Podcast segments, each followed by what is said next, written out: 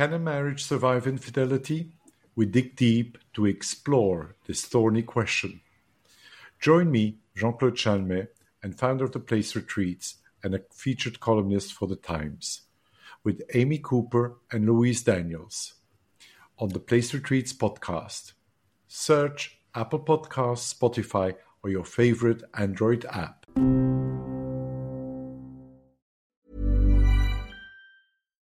One size fits all seems like a good idea for clothes until you try them on. Same goes for healthcare. That's why United Healthcare offers flexible, budget friendly coverage for medical, vision, dental, and more. Learn more at uh1.com. Even on a budget, quality is non negotiable. That's why Quince is the place to score high end essentials at 50 to 80% less than similar brands. Get your hands on buttery soft cashmere sweaters from just 60 bucks, Italian leather jackets, and so much more. And the best part about Quince, they exclusively partner with factories committed to safe, ethical, and responsible manufacturing. Elevate your style without the elevated price tag with Quince. Go to quince.com slash upgrade for free shipping and 365-day returns.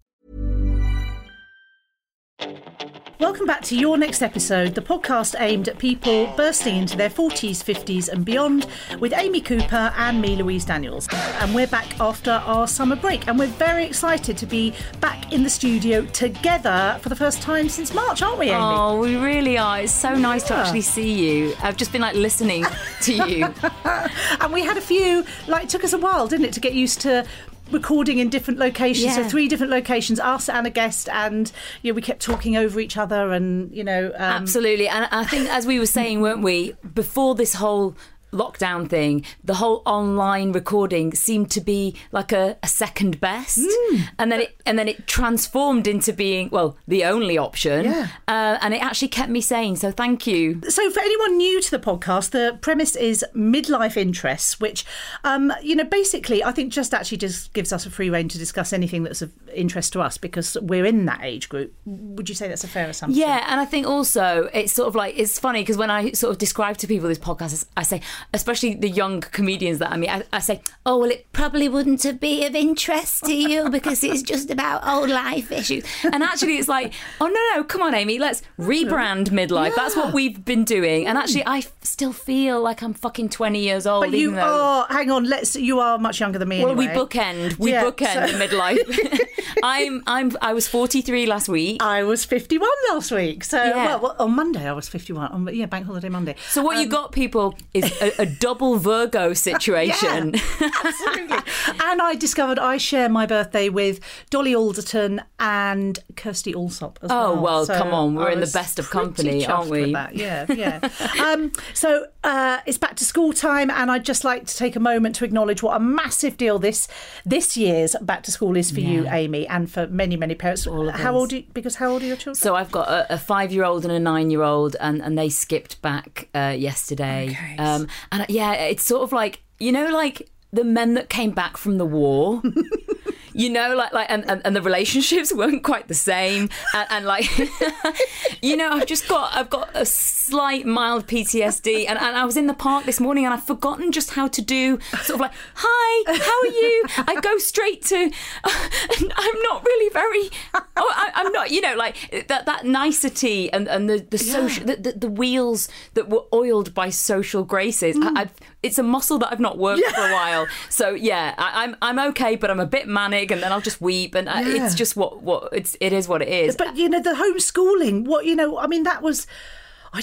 I mean, I, Uh, well, how how was it? Uh, It was not. Obviously, that's not something you ever signed up for, is it? I mean, when you when you decided to have children, uh, you know, if if someone that was never on the agenda. Do you know what? I, I have those times where I'm kind of like, you know, in the grand scheme of things, like I'm, you know, I'm lucky. We've got a garden. I, I'm. I've got children who are sort of vaguely up for listening to vaguely sort of 30% of what I was saying. So looking back, maybe it's a bit like childbirth. Uh, When you're actually in it and you're crowning and you're just like, I'm gonna die. I mean, the number of times I weeped into the washing machine, but you were the same because you hadn't seen your grown up children. No, I know, So it was a thing that um, a bit like Madonna said in her rose petal laden bath. do you Oh, yes, remember? I do, Um, yes. like we're all in this boat together, people. like it was, yeah. It, no matter what your circumstance, it's all relative. We just went through that shit, and and who knows if is that going to happen again? I don't know. I mean, yeah. Surely did you see my little sketch that I did of the woman who's on a date night with her husband? Oh, it did. And she's just like, what if they don't go back in September? and thankfully they've gone back. So yeah, I'm I'm cock a hoot. And how are you feeling now? You're you're absolutely fine about them going back. You're not like weeping and missing them, and you know, no, No, good, no. I mean, yeah, I'd have been disappointed in you if you said that you were. But no shade I mean, to no, anybody no, who- yeah, absolutely. We all feel differently. Exactly. Yeah, Yeah, but- like, like, you know, if you're sitting there going, "Oh, but I was weeping," then you're a dickhead. Like, like, get your life, get your shit together, get your life together. I think we had that little snippet of that time with our angels, Mm. and you can cherry pick those memories and think about all the times that they were really sweet and their little smiles lit Mm. up the day. I saw that somebody put on Facebook, "Oh, it's been a really difficult four months, but your smile lit up those darkest." I thought, "Oh, fuck off!" Like, like, I, you know, no, I, I just wanted to bang their heads together on a regular basis. But um, th- they're back now. They needed it. We Yeah, needed it. absolutely. Um, and you know, e- even even the powers that be recognised that. So, Absolutely, and I can't, I cannot put into words my genuine respect and admiration for all the parents with children who you know, were of that age where they needed support for with homeschool homeschooling. Um, because my I've got three that have left home. My youngest is 15. He didn't need any help at all, which is great. He just cracked on with it. Um, but you know, and also all the teachers that you know made that happen as Yeah. well. Because I you know I know that there must have been a lot of work you know going on for them. I do hope uh, that that is the thing of sort of resetting, sort of teachers. Health, healthcare workers like resetting the, the like the massive respect and, and like and we need that we need those people it's not like a you know oh, uh, I, I wax lyrical on my Instagram stories about the conversations that I'm having with my grandmother who's 84 and she's like well it, uh, if you want to be a nurse or you want to be a teacher, it's a vocation. You shouldn't get paid the same as someone who works in the city. And I'm just like, oh, but that's a whole other podcast about, um, you know, like like uh, dealing with the octogenarians. Yeah, yeah, Um, of course, yeah. yeah. Um, but anyway, here we are. Uh, you know, beginning of September, back to school, and I always get that sort of uh, fresh start feeling at the beginning of sem- September, and I think it's just ingrained from years and years and years of that annual, you know, back to school thing. Oh, Yeah. my- oh look what I'm doing. Oh, my, do you know she's button's just, come. she's uh, buttons coming How on. She's flashed me a looking at my tits beautiful, beautiful bra. Um, so yeah, I mean, we could get this is a sponsorship angle. I think you know, fig leaves. Off Um, vision there.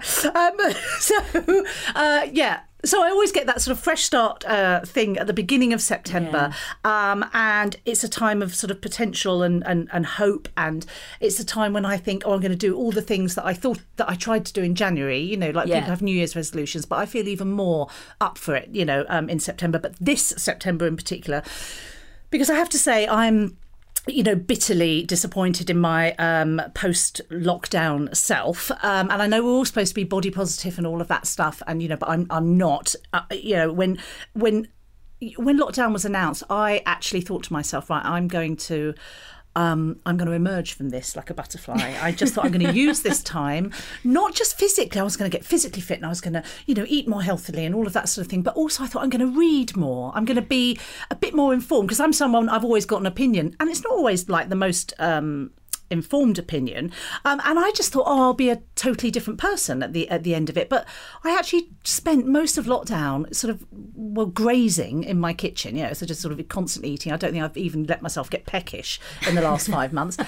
Grazing staring into space um, and achieving very little really you know. I mean I've, I've the only thing I've achieved is a gunt if I'm honest. But you know so you know um, That's yeah. that's been a labour of love. That done. it really has, yeah. Um, I would I would hazard a guess that you've probably read three to four novels i- on Twitter. Oh, yes. like like we, all the collective shit that you've consumed and put out Yeah, on yeah. Mm. Twitter. I, I reckon that you've. Um, I did up my Twitter game at one point, but that's a oh god, it's a vicious place to go. Yeah. Jesus Christ! I mean, It's not know. the nice calm waters of Oh, it's Instagram, not is the nice it? calm waters of Instagram. No, it's no, But, shark you know, infested. Yeah, absolutely. Um, but we did keep the podcast going, didn't Yeah. we? So you know, we did that up until right through to end of July, I think it was, um, and with some excellent guests. So.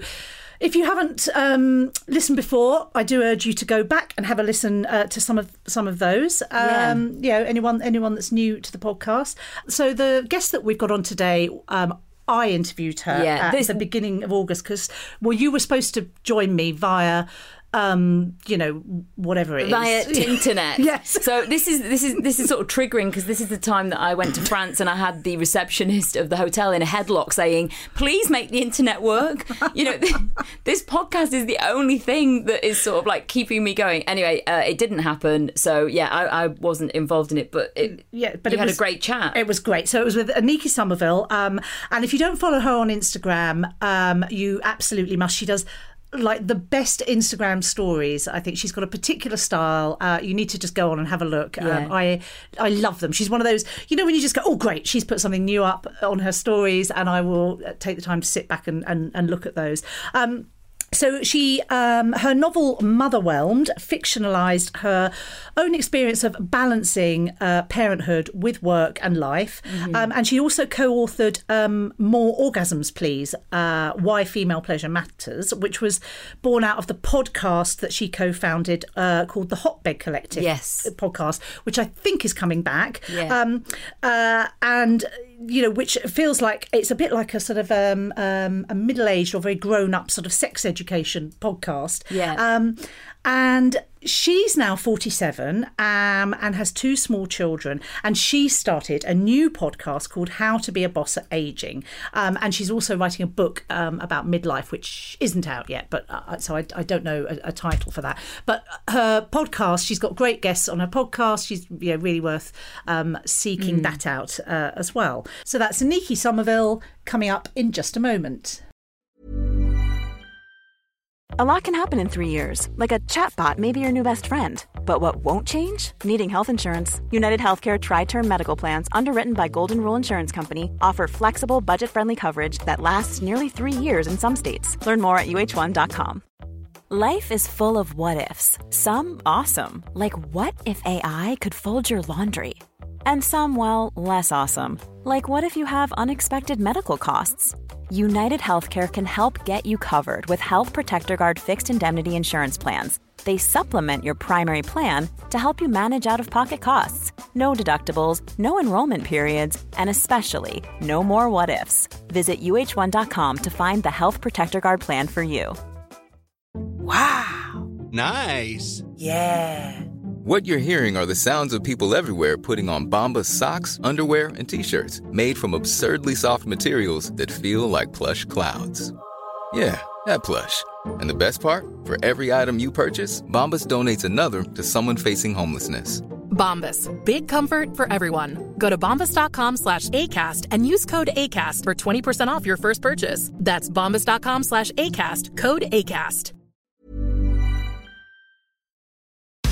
That was a really good introduction there. It made me feel, I think sometimes we all have kind of off days where we think, oh, you know, I'm not really doing very well. And, and it's quite nice sometimes to just have somebody lining up the positive things that you've managed to all do. the stuff that you've achieved. Yeah. Yeah. absolutely. Yeah. So, can you tell us about the new podcast and the book? Uh, but you, I, I don't know the title of the book yet. You haven't. You haven't finished it. Well, you? no, So- I mean, basically, what happened was I sort of found that while I was working on the Hotbed uh, podcast, and, and certainly after writing the, the novel, which was, I mean, it was loosely based on my own experiences, but it was mm. fiction, I sort of thought, mm. do you know what? I feel like I've got a lot to sort of contribute in terms of thinking about growing older. You know, it's just something that I'm always mm. thinking about. And I had lots of experiences, such as, I mean, I became a mum when I was 40, and then I had my second daughter when I was 46. Um, And so I was also a kind of older mother, and I was kind of I looked out and I sort of thought actually, I I don't know if there's a lot of content that's really speaking to me. So I mean, it's interesting at the moment. There's quite a lot of um, stuff around menopause which is coming out, which is which is great. I'm not quite there at the menopause yet, you know. So No. um, and equally, uh, the other thing I sort of noticed was there seemed to be a lot of kind of much older kind of women who are being profiled. So, you know, if you look on the cover of, I don't know, maybe Good Housekeeping or something, you might see, um, I mean, Dame Judi Dench is the typical example, you know, Helen Mirren, um, you know, even people like Oprah who are, are absolutely wonderful. Um, but again, I'm not quite in my 70s yet either. Um, and, and then when I read magazine profiles of celebrities who were, you know, female celebrities who were kind of in their 40s and early 50s, I felt that there was always this same sort of discourse coming out, which was essentially, you know, I'm really happy about being older. You know, I feel much more confident. You know, I I know who I am, and there was a, lot, real positive story there, which you know, a part of me was like, well, that's quite nice. But then there was nothing really spoken about in terms of the, I suppose, just the underlying challenges, um, which mm. are quite significant, really. And I, I think, in particular, what what inspired me was this kind of idea that we keep having our foot on the accelerator, and actually, even when we're in our 40s and into our 50s, um, there's not kind of a role in terms of, or a path in terms of how do we age. And, and in some ways, people would say, oh, that's good, that's really liberating. But I also felt a sense like I needed to have a bit of perspective and to slow down a bit because essentially I was just feeling tired and overwhelmed all the time. Um, yeah. And I was sort of thinking, actually, why is this? And I was thinking, because you're 47. And so you can't yes. carry on in the same way that you did when you were 27. Um, and actually, people don't seem to be talking so much about the sort of overwhelm that can happen when you get into your 40s when you've got perhaps a combination of not don't know what I'm doing with my career, don't feel that relevant, maybe have young children, or you've got teenagers. Um, I'm I'm looking at everything and I'm thinking, is this the way I want to live my life? You know, do I want to sort of live in the in a city anymore? Do I want to um, commute every day into London? You know, and you're also mm. keenly aware that actually this is sounds really solemn. It's not the last chapter of your life, but it is um, certainly you're thinking yeah. this. If I haven't got it sus by now, then basically I'm a bit, you know. I know, I know. You know, I'm still waiting to sort of get to that stage where I've just sort of advanced to. I just think at some point, uh, you know, I'm 50, well, I'm 51 next month, in mm. fact. Um, and I keep thinking I'll get to a point where I'm sort of a calm, wise woman who has sort of progressed out of her fears and anxieties. But I just I can't see it ever happening, and I'm still yeah still sort of floundering around, going oh what do I want to do? What you know like time's running out really. But I know. Well, it's interesting. It's part of um, the sort of research into the, the, book that I was you know I haven't finished it yet, so I'm still sort of working on it at the moment. Um, mm. I spoke to Sali Hughes, who's she's quite a, a well-known beauty journalist yeah. and, and writes for the Guardian, and she was sort of saying, you know, and it's true that our definitions of aging have kind of shifted. And she said, you know, nowadays, I mean, if you think back to maybe our grandmother's generation, by the time you were 50, you, you probably had a purple rinse and you were wearing a cardigan. Yes. And, you know, there was a certain expectation that life slowed down. Um. And maybe that wasn't very fulfilling because there was probably lots of women going, you know, I'm quite frustrated um, about this. But then again, there wasn't the expectation that you just had to keep on going and producing mm. and achieving.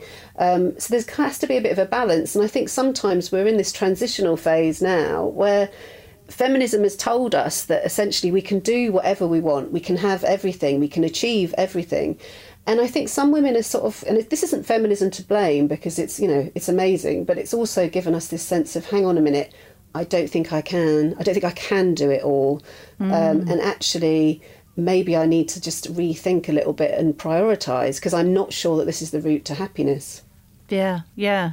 And, and uh, do you, do you find I mean, certainly I do. I think I look at like paths that other people are taking, and then and then think, oh, I should be doing that. I, that's what, yeah. So that is, yeah, a real sort of pressure. So, like you say, yeah, just pausing and thinking, actually, I can, I can do it my own way and slow down a bit. And, yeah, I mean, I think so. one of the most misleading things, and that's certainly about in, Instagram and social media, mm. is that I sort of discovered I, I sort of on the move on the periphery of the influencer world. So you know I know quite a lot of hmm. influencers, mm. and I, I, used to go to a lot of events. I used to work with um, Molly Gunn, who who runs Selfish yep. Mother, and yep. edited that site. And I kind of I'd meet these women, and I think, my goodness, you know, they have got you know everything. They're, they're doing a business. They've got young children. They've got this seemingly enormous house. You know, and what what is actually going on? And what was interesting was that um, you're not always aware of what's going on behind the scenes. So, like for example. Yeah. Um, I would go up to them and I'd say, you know, you're you're bloody firing on all cylinders. I mean, you're just on fire. Like everything you touch is so successful. And it would rev- it, often what I would discover was that a they weren't doing as well as I thought they were. Like they weren't actually earning very much money. They were they were Yeah. struggling. They were perhaps having to hold down a day job um, as well, so a kind of nine to five. And so I was only seeing one facet that they were showing on Instagram. Um, the other side of it was actually, or they were funded by an inheritance or a wealthy husband. Ah, uh-huh, um, yeah. And there was a financial side of it, which I kind of feel we don't talk about very much. No, Um, no. When we look at successful women, um, we often just, you know, we just assume that they've built it all themselves, and often they have. But what we don't see is perhaps, um, well, they're allowed to do that because of their financial circumstances, and Yeah, of I think um, there's, just a lot of pressure that we apply without knowing the full story. Yeah, and there's that real ec- epidemic of comparison on social media, is isn't it? And, and I think and it affects all of us. We're sort of, you know, like you say, looking. But that's so that's interesting to to sort of think that actually, yeah, that those people are what we what we see. So all of your Instagram content is uh, so relatable. Uh, you know, for I would say women from 30 to 50, because you've got um, the baby and small children highs and lows alongside the awareness of entering midlife and the complications that come with that, and and your that relatability um, is very reassuring. I, I just find your yeah, your Instagram feed, your stories. I love your stories, which are their own sort of unique style, aren't they? Um, do, but do you find Instagram reassuring and mainly a positive thing, or does it make you? Well, it's interesting actually because um, this, I think we've, I've I've actually got a podcast coming out soon where I talk to a, a psychotherapist, Dr. Hilda Burke. Oh, sorry, she's not a doctor; it's just Hilda Burke. Um, but she talks about kind of our, our addiction to kind of social media and, and things. And I, I don't think my relationship with Instagram is very healthy. Um, and and I kind, I kind of know that actually, I have two. One side of me knows that um, I have to be mindful of when I look at it, and and for me actually. Um, because I'm a writer, um, at the moment, what I'm quite sensitive to is if I see that other writers are getting book deals um, and celebrating the success of their books, and I'll be completely, and I think everyone has a different pressure point in terms of what they're trying to achieve. And there'll be a mm. little voice inside of me going, That's brilliant. You know, I'm really happy for her. It's excellent news that she's got this book deal. And, and that's amazing that it's a number one in the Sunday Times bestseller list. And, you know, and I'll be doing thumbs up emojis and, you know, this is hmm. great and brilliant.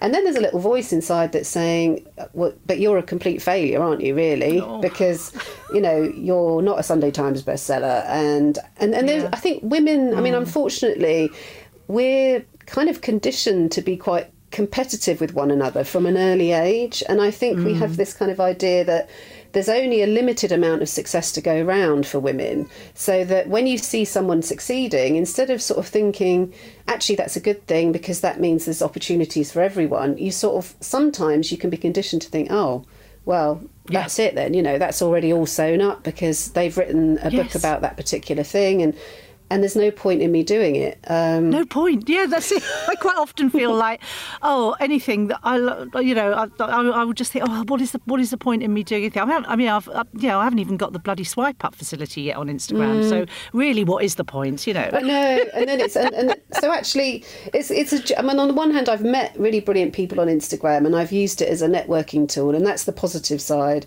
Um, and then on the negative side, I feel if I'm having a bad day and I look at it, it just confirms my own sense of failure, you know. And, and then actually, I think those are the days where you really need to try and stay away from it. Stay away from it, maybe. Mm. Yeah. Apart from, like your, but you, then when you are when you're having a bad day, you'll you'll. As I say, your stories are in a, in a certain style. I don't know what I don't know how to dis- how to describe it. People just have to go and, and find and watch. Um, but I find that really reassuring, and I, you know, because it, it, it is so honest. You're brutally honest in your Instagram stories, and so you know, and I know that you know, like for example, that the last four months has been really, really grueling for you, hasn't it? It has, yeah. And I think actually that's an interesting. Um, the way that I sort of deal, I suppose, with life generally is um, telling stories. And so whether that is actually writing stories or whether it's creating silly stories through animations or little videos and things, that's that's kind of how I put things into perspective. And so, actually, even if I am going through a difficult time, because um, yeah, I mean, everyone's been in lockdown, and then the complicating factor mm. with me is that I also lost my father right at the beginning yeah. of lockdown. Yeah. Um, it was a, it wasn't Corona related, but that those kind of factors um, at the time, I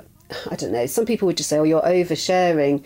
But actually, when I did no. talk about my father and losing my father, I found that suddenly there was a tidal wave of women who were getting in touch with me. And I found it very supportive because actually I didn't know anyone else in terms of friends um, who had lost. Well, actually, I did. I had one friend who had lost a father, and, and she, she, I, I just sort of feel that actually using a losing a parent is quite a significant loss, and I needed mm. I needed to hear stories from other women who had gone through the same thing, and and actually yeah. Instagram in that moment was very supportive.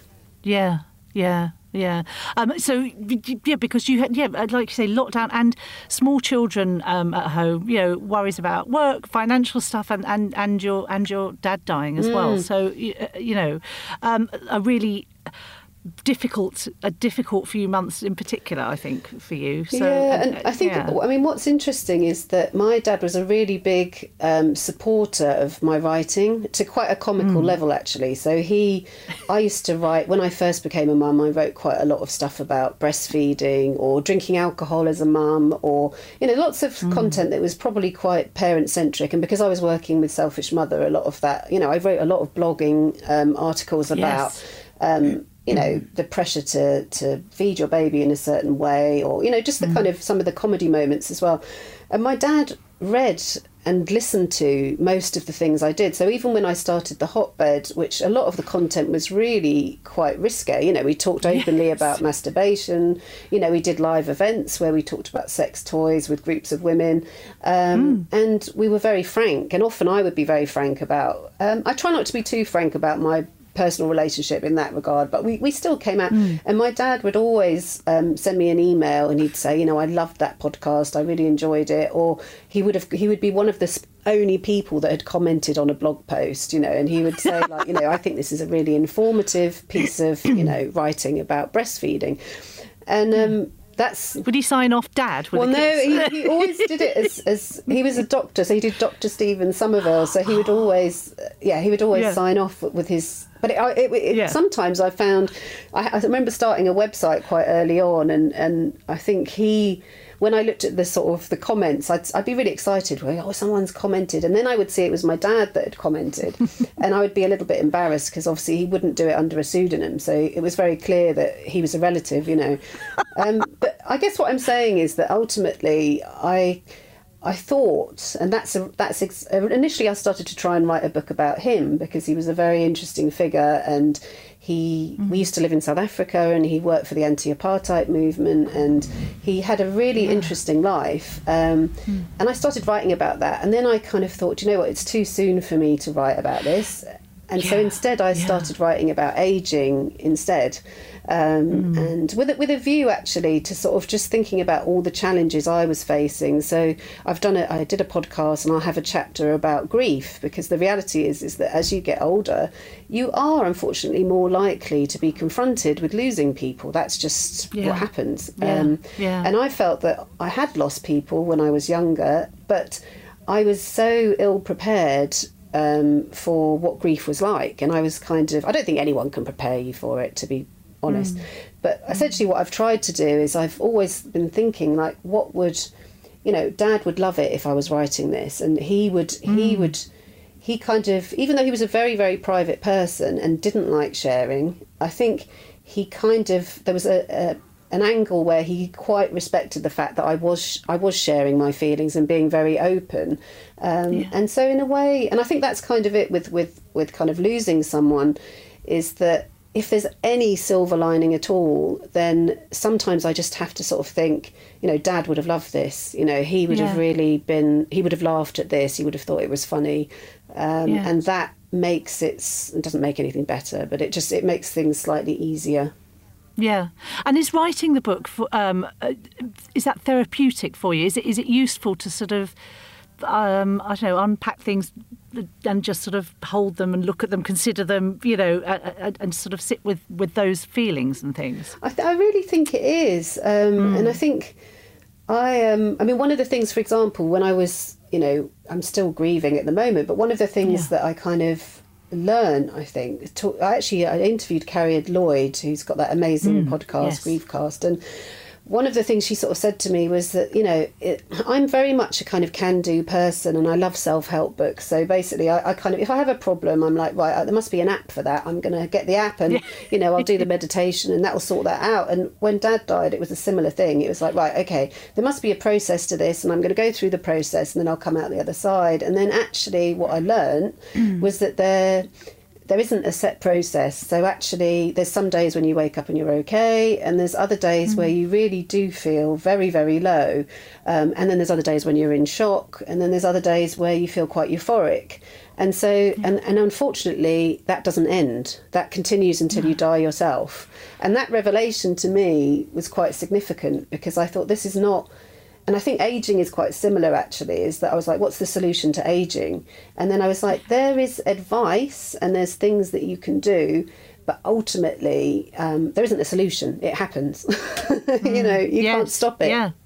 Absolutely. And what about, you know, a really common um, revelation for women in their 40s is the discovery of perimenopause. Um, and, uh, you know, and for me personally, and it would seem this is quite widespread amongst women, they, you know, they they suffer with perimenopausal symptoms for over a year before, you know, they've actually come across the word or uh, understand what it is. Are you really clued up about menopause and perimenopause? Do you consider yourself? You're 47, aren't mm. you? Are you? Do you consider yourself perimenopausal at, at at the moment? Have you recognised any symptoms? Well, I mean, part, and I, you know, I've, I've written about this. Part of the problem, I think, for me is that because I had my, my second daughter really quite late, so mm. I was 46 when she was born, and so my hormone, my hormones generally feel very um, in flux. So I had a whole period of time after she was born where I was suffering from anxiety. Um, and I was then, I think, diagnosed with postnatal anxiety. So, you know, that was kind of. That wasn't perimenopausal. I went and had a blood test done, and my blood, it didn't look as if I was perimenopausal. So at this time, as far as I know, I all the, the, the, the anger and the mood flux and all the other things that every woman I think experiences at different times um, mm. it's it's probably more related to sleep deprivation. yeah, I mean because uh, because that's why I was sort of asking is because it has occurred to me that you've got so obviously you've got two young children. One's eighteen know, months, still a baby. Yeah. yeah. Um, so tiredness is com- comes with the territory, and you know some of those typical perimenopausal symptoms like anxiety, impatience, low mood may have sort of all morphed into a, an, an, exhaustion due to having a young family. Uh, plus, you know, you've you've had you know a bit of a crappy time recently mm. with uh, stuff we've just talked about. You know, lockdown and your and your dad dying. So I suppose tr- difficult to to sort of work out that you you you you said it sounds like you have those symptoms but but actually there are other things that could explain mm. them so how do you know i guess well and that i mean that's that's um, i mean that in itself is interesting and that's I, I, sort of feel like a lot of women are very ill prepared for. Actually, we're we're kind of ill prepared for everything. You know, we're we're not particularly well prepared for the reality of what motherhood is like and the kind of loss of identity and, and I think we're also not quite prepared for what aging you know what what the physical and the mental impact of that is and and perimenopause and menopause they are being talked about more um, but sometimes there seems to be quite a lot of focus on physical symptoms which are which are which are bad enough without so much mm. the emotional side of what happens um, yeah. and I think yeah I mean for me one of the really positive things that I've found I mean I've, I've I'm trying to get more into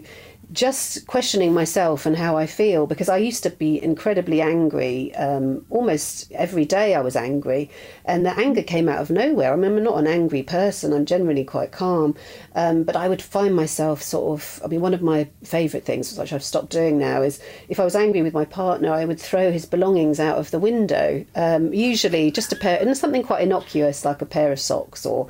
But yeah. often he would then come into the bedroom and he'd be like, you know, I can't find my socks anywhere, or where's that book that I was reading, and it's because I'd thrown it out the window. It was very sort of passive aggressive rather than addressing, and it might be something quite minor that had set it off, like coming downstairs and discovering that the kitchen was an absolute tip. Um, That would be enough to spark it off. And um, and actually now what I've I've tried to do I, I I do a bit more kind of just take a step back, breathe, and it, whether I do have to use a little app like I use Clementine sometimes, which is a great app. Um, I'm not sponsored by them or anything, but they they um, you know they just offer these very short little meditations. Or um, calm app or whatever, or I just literally go. Do you know what? What is you know what is going on just calm down because i realized i was inflicting a lot of anger on my family and i think it's also i think women women often feel ashamed about getting angry but i think sometimes you need to ask yourself why am i feeling so angry today? You know and, and if it mm. is sleep mm. deprivation then yeah probably need to get an early night or for me sometimes it's because i you know and i'm much more mindful about the way i drink now because i realized that on the when i was even just having a couple of glasses of wine in the evening the following day i would be definitely um, impatient and, and more angry. And i'm not being judgy about drinking because people are all very different in terms of what they can tolerate. But the older i've become the worse you know the worse kind of hangovers and the more kind of fallout there is. And so I, I guess that's one of the positives of aging is actually you start to recognise, okay, actually this doesn't work. You know, this having Yeah. two glasses of wine doesn't work, so I won't do that. Or you know, screaming at the top of my voice and throwing my partner's stuff out the window that doesn't work. Um, is there another? And you hopefully don't keep repeating the same patterns. Yeah. Yeah, okay. Um, you know, I love that you, post about sort of worries and considerations that just enter your head, and then you quite often really delve into them. When you, you know, your posts on Instagram on the squares are quite long. You know, you write. I mean, well, because you're a writer, I guess. So, um, and recently you posted um, about the fact that. Um, aging means that you're closer to death, and you said that you found that quite liberating. And wh- uh, why? In what way? Well, You know, what have you felt liberated from, or is it? So, yeah, sorry. Well, it's just interesting. I'm reading at the moment. I'm reading. Um, I think it's. I think I pronounced it right. Glennon Doyle. I think she's written a book called Yeah. Untamed, which I think I came to quite late. Um, But I was. A lot of her kind of um, writing is about the fact that women sort of live up to certain expectations and they they push down their own needs and their own wants and their own priorities and they often become martyrs and i mean motherhood is often like that you know you mm, you stand next to mm. any mum and basically you complain about how far down the ladder mm-hmm. you are at any time you know mm-hmm. and i think one of the things that happened is that i i found that i it's, it's kind of sharpened up my focus quite a bit and maybe that's been amplified by the fact that i've lost my dad. I mean my dad Yeah. didn't get to retirement age. He was 71 so he was going to mm. retire this year. And so he worked and worked and worked and worked and he enjoyed his work but he never entered that kind of stage of the luxury retirement which i don't know if that actually exists anymore but you know the kind of you know taking up a hobby you know going for long walks going on holiday. He didn't have any of that um, and I guess I just started thinking I can't project forward with any certainty anymore. And I think lockdown has taught us that is that unfortunately we can't predict the future, so we better try and start building the lives that we want now. Because unfortunately, you know, it, we. I'm not saying that we could die, but you know, the, it could happen. And actually, that Yeah.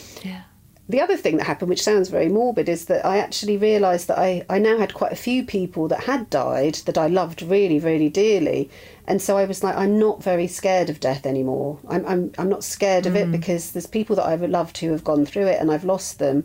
And so when the time comes, I'm, I'll be ready for it. Do you know what I mean? Mm. And obviously, mm. with young children, I don't want that to be any time soon. And I'm not making it sound as if I want to have a, you know, any kind of illness, but I think there is a sense of, you know, again with aging, A- accepting, accepting that it's, going to happen, yeah, yeah. and we don't yeah. think we don't face up to it, do we, in our society at all? No. Uh, no, but I do feel that this, you know, the the, the lockdown and, and you know coronavirus has made has. Uh, uh, funnily enough, I've had that sort of feeling of like, right, well, if I get it and I die, that, that that's so be it. kind of, you know, a, a kind of again acceptance because suddenly there was this thing that was, you know, a sort of dangerous and scary and and you know affected people in different ways. And you know, I, yeah, I think I felt that I I had just started to think about it a bit more and and the fact that that might happen. You know. Um, so uh, and that acceptance, I think, is is is quite. Uh, yeah, I can see that that would be liberating. Yeah. So, and do, do you think that these realizations and insights that come with age and uh, th- that we've talked about will be beneficial? Um, uh, as f- with parenting, do you do you think that they'll make you a different or even better parent than you would have been 15 years ago? Yeah, I mean it's funny because I, I it's a it's a mixed bag. I think being an older mother or being an older mother of young children, and on some levels, I think I don't have. I don't know. It's very difficult because I don't know what it would have been like if I'd been in my twenties. Um, I, th- I, I think in some ways I'm. I try and what I don't miss is that I don't want to go out and have a really hectic social life. I don't Yeah. have a, so I don't have that kind of like oh my kids are really getting on my nerves because I really want to go out and I want to go to the mm. pub, you know. And I don't have that so strongly. What I do find frustrating, I suppose, sometimes with motherhood is that I now feel like I'm hitting my stride writing wise and creative wise, mm. and trying to do that combined with small children who are still very dependent. So it's kind of that's that's the the only frustration I have is that I want them to. They're aware that I do podcasts and they know that I write, um, but. Uh, uh, and all writers, I don't really know what the solution is. But I mean, for me, for example, the time when I get to write is when my youngest has her nap at lunchtime. But that means that my older one, who's six, usually would go on a, an iPad or would watch TV Yeah. for an hour and a half or whatever. And and there is guilt with that, you know. There's always guilt. Um, but part of me, and I'm trying to, I'm watching a lot of Queer Eye at the moment. They've got a new series out, and I, I- one of the things I love about them is, you know, I'm sort of also like this is a good role model for her because, Yeah. okay, she's watching crap on a screen for an hour, but actually she's seeing her mum trying to pursue her Yes, dreams. yes, yes, Because of course. I think there's nothing worse than a sort of I, I don't know. Well, I, I think I would I would hope that eventually she'll be able to think, oh, it was great that Mum really tried to do the things that she wanted to do. Um, Hmm. And so I think, yeah, that's the only frustration I have. I think in terms of being, I mean, I don't know. I, I found I've I've been quite an anxious mum the first time, um, and I think that could have been because I'd struggled quite a bit to conceive, and so by the time people don't really talk about that, but by the time you actually have a baby, you're quite fearful Yeah. of yeah. things that could go wrong, and you, you can be overly protective. Um, actually, having a second child, I've been the opposite. I've been much, much more laid back um, Hmm. to the you know to the point where I you know I go to the park, and sometimes I see other mums looking at me like, "Oh, really? You're, what, you're letting her climb up the slide on her own?" Because they're kind of hovering over them, you know, all the Yeah.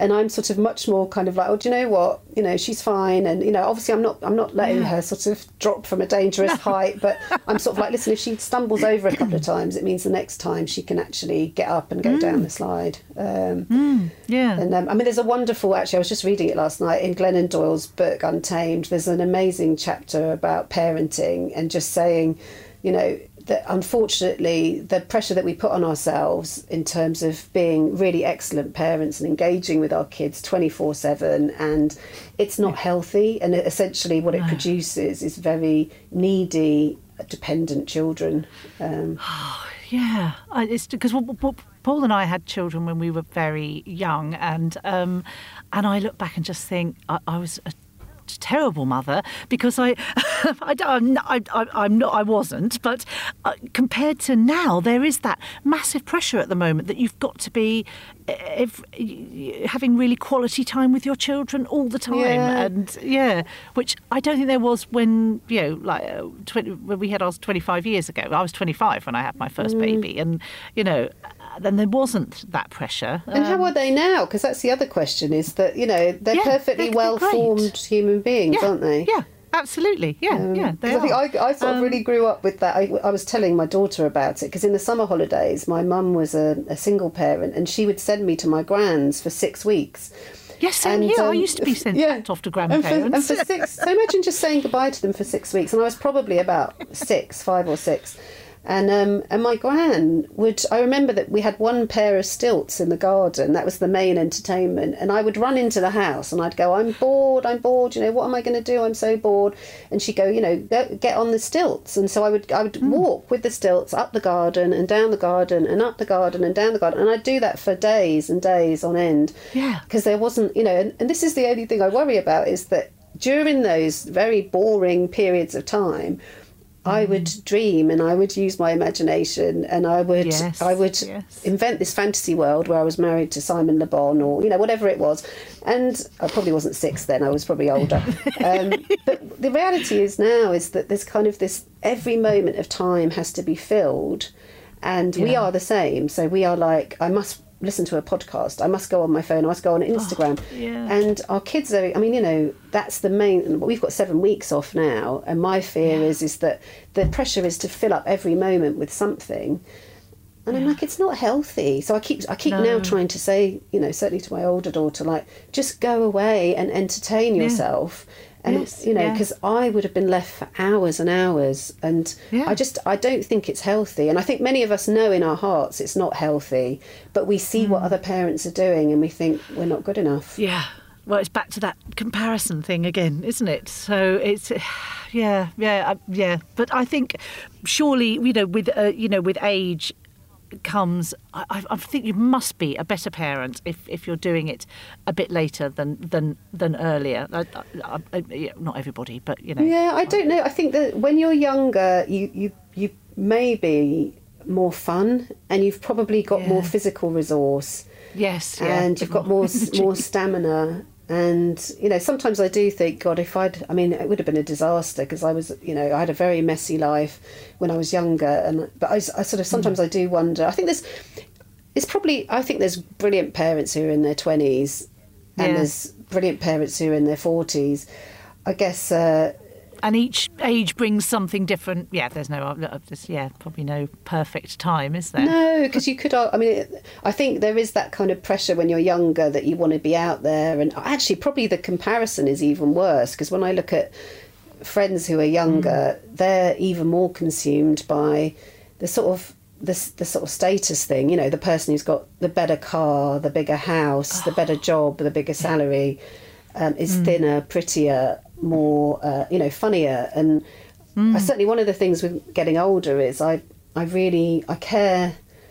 I'm, I'm, I'm starting to care much less about the status angle. Yeah. Yeah, Um, yeah, yeah. But, but my last question is: When is the book out? When is the when is it? Well, going I wish I could say because at the moment it's still at pitch. It's still we're still pitching it at the moment. So um, I'm hoping. God, I've got my fingers crossed that I will have some good news because, as you said, Hmm. I, I feel like like well, like many people over this last period, it's been quite a dark time, and so. Yeah. Um, there's no date yet, but I do have a, a fiction book coming out in February um, Oh, have you? called The Baby, which is um, coming out on um, HarperCollins. So that I mean that that Oh. Yeah. That's kind of it's going to be it's a funny book about a woman who tries to get pregnant and rather than going through fertility treatment she decides to have a series of one night stands. So oh. it's Oh, oh, excellent! I want to read it already. and that, I must say that that isn't autobiographical at all. no, okay. but I know it'll be very funny. Um, so, you know, in the meantime, people need to check out your podcast, How to Be a Boss at Aging. Um, it's a fabulous title that but basically explains exactly what it is, and it is full of um, insights and humour as she chats with really engaging and inform, informative um, guests. So thank I'll, I'll put a link to that, yeah. Um, and thank you so much um, for coming on the podcast. Um, you know, and if you don't follow Anniki on Instagram, you really are missing out. So um, I'm going to put her her details for that in the show notes as, as, as well. So Oh, brilliant! you I've really much. enjoyed it. It's been great having a chat. So that was Anniki Sommerville, that and was- she's lovely. Yeah, She it was a lovely. Really lovely, lovely chat. And you know, um, all the details for um, everything about her will be um, in the show notes uh, on the on the podcast. So we've decided we're going to do a little, um, you know, when we can, well, when we can be bothered, we've got anything to say, maybe um, uh, a thing about stuff that has interested us this week, Yeah. or you know, caught our attention. Um, Aren't you lucky? Basically, what, what we've got here is that you think you've got to the end of the podcast, and then we're just going to come back with Yeah. a little chat of what's going on. And also, it is worth saying if you reach out to us, if you've got any suggestions of what you want to reach out to hear, us, or yes. you know, even even maybe some, we could turn it into an agony anthem, couldn't we? we You know, I mean, you've got any really, we don't know where we're going with this now. We're just, we've But you're on for the ride. Buckle up. go. Yeah. So, um, has anything sort of piqued your interest this week, Amy? Well, it's funny because you know we were talking about uh, the kids going back to school, and so yeah, I've got this thing of sort of like, oh, I can get back to doing all that, all that stuff that I was doing, you know, like when I was a full human before.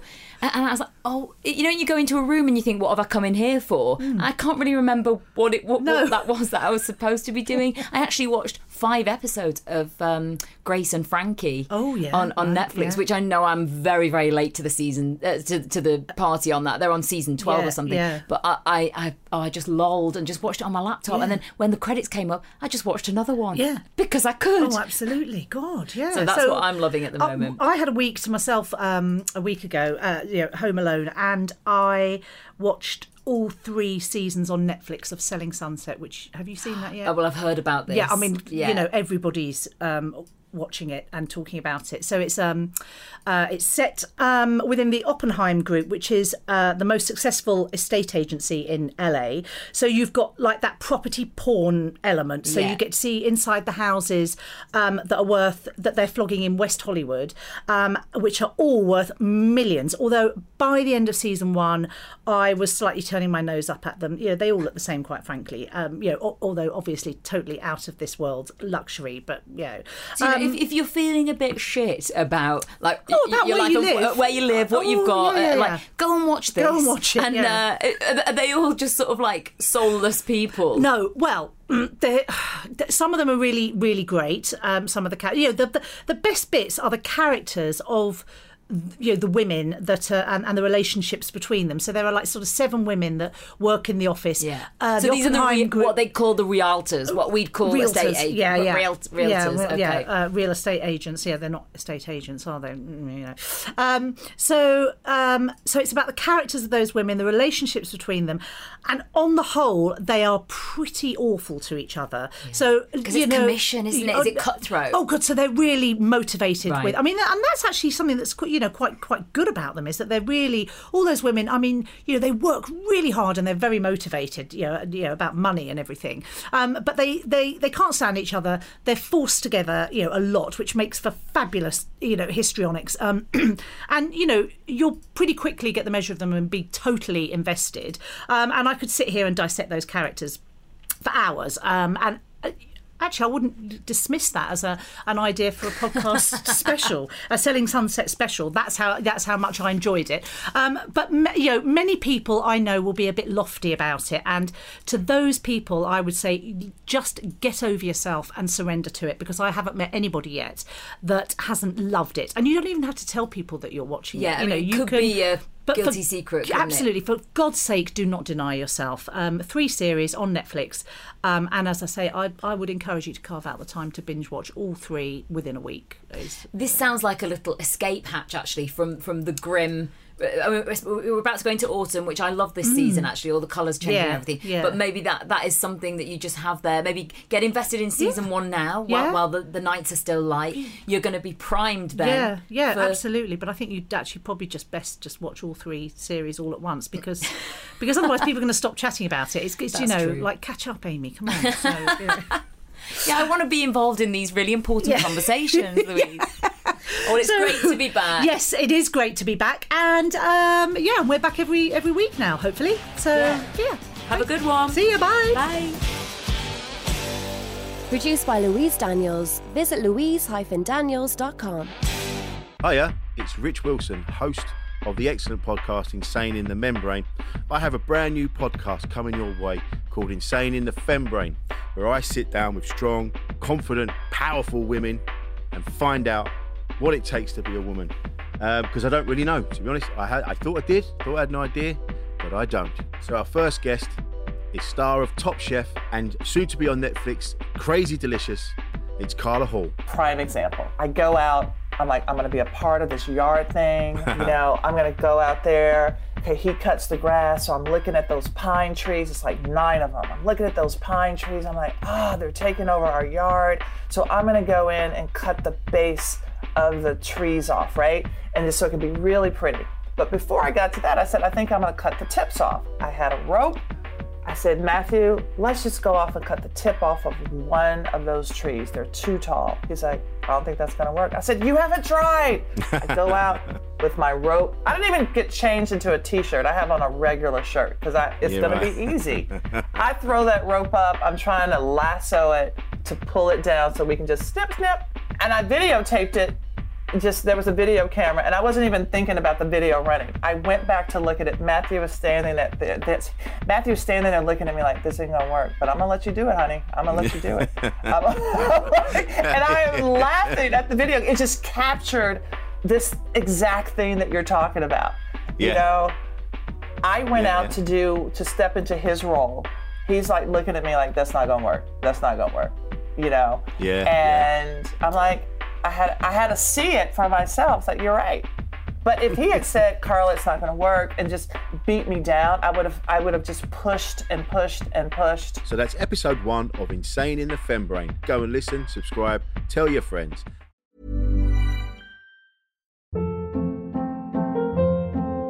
Hold up. What was that? Boring. No flavor. That was as bad as those leftovers you ate all week. Keke Palmer here, and it's time to say hello to something fresh and guilt-free. Hello Fresh. Jazz up dinner with pecan-crusted chicken or garlic butter shrimp scampi. Now that's music to my mouth. Hello Fresh. Let's get this dinner party started. Discover all the delicious possibilities at hellofresh.com.